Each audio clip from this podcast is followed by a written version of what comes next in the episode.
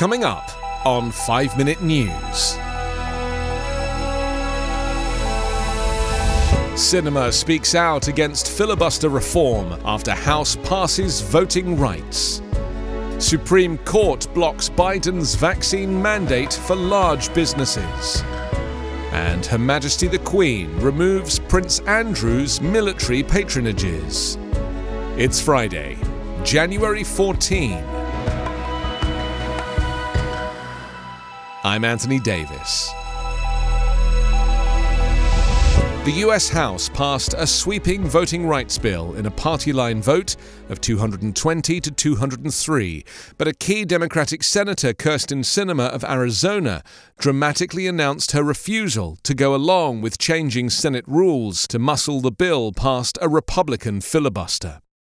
President Joe Biden had come to the Capitol to prod Democratic senators in a closed door meeting, but he was not optimistic when he emerged.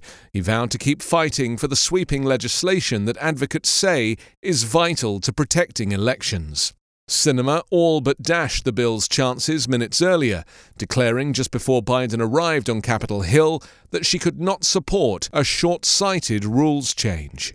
She said in a speech on the Senate floor that the answer to divisiveness in the Senate and in the country is not to change filibuster rules so one party, even hers, can pass controversial bills. We must address the disease itself, the disease of division, to protect our democracy, she said. Biden spoke for more than an hour in private with restive Democrats in the Senate, including Joe Manchin of West Virginia, who also opposes changing Senate rules. Manchin said in a statement later, ending the filibuster would be the easy way out.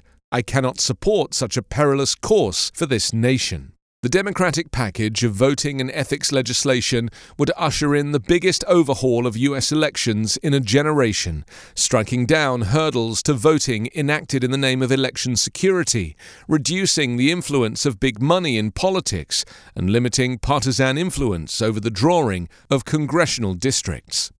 The package would create national election standards that would trump the state level GOP laws.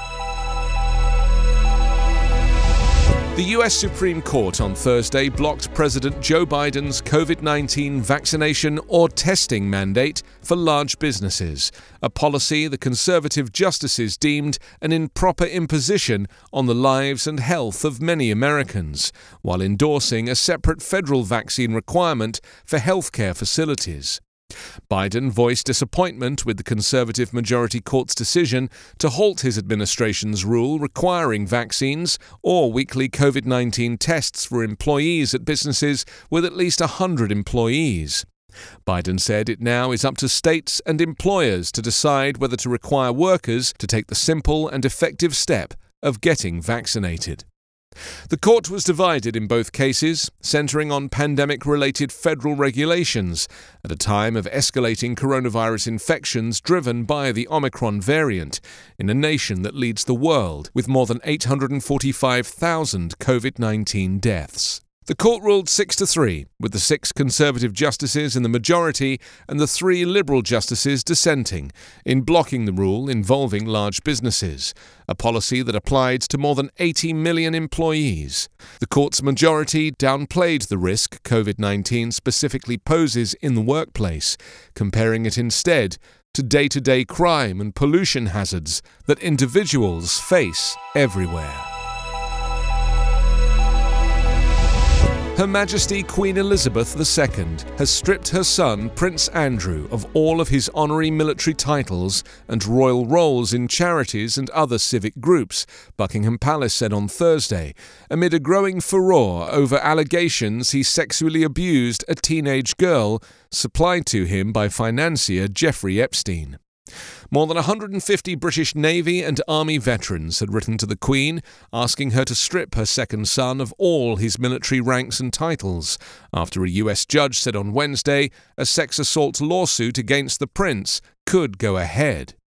In a joint letter issued by the group Republic, they said they were upset and angry that Andrew brought the services he is associated with into disrepute. The palace said in a brief statement that with the Queen's approval and agreement, the Duke of York's military affiliations and royal patronages have been returned to the Queen. The Duke of York will continue to not undertake any public duties and is defending this case as a private citizen, the statement added. A US district judge on Wednesday refused to dismiss a civil case against Andrew by an American woman, Virginia Giuffre.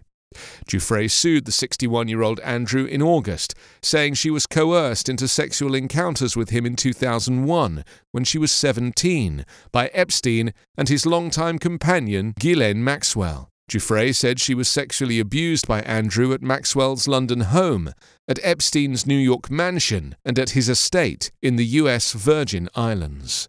Andrew's lawyers have said the royal never sexually abused or assaulted Giuffre and that he unequivocally denies Giuffre's false allegations against him.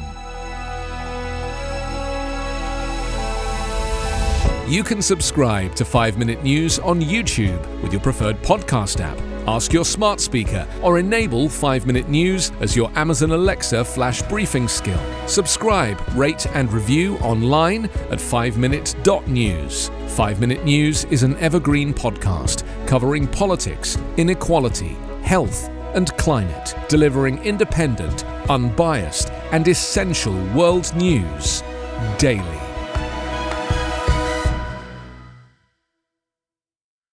I'm Ken Harbaugh, host of Burn the Boats from Evergreen Podcasts. I interview political leaders and influencers, folks like award winning journalist Soledad O'Brien and conservative columnist Bill Kristol, about the choices they confront when failure is not an option.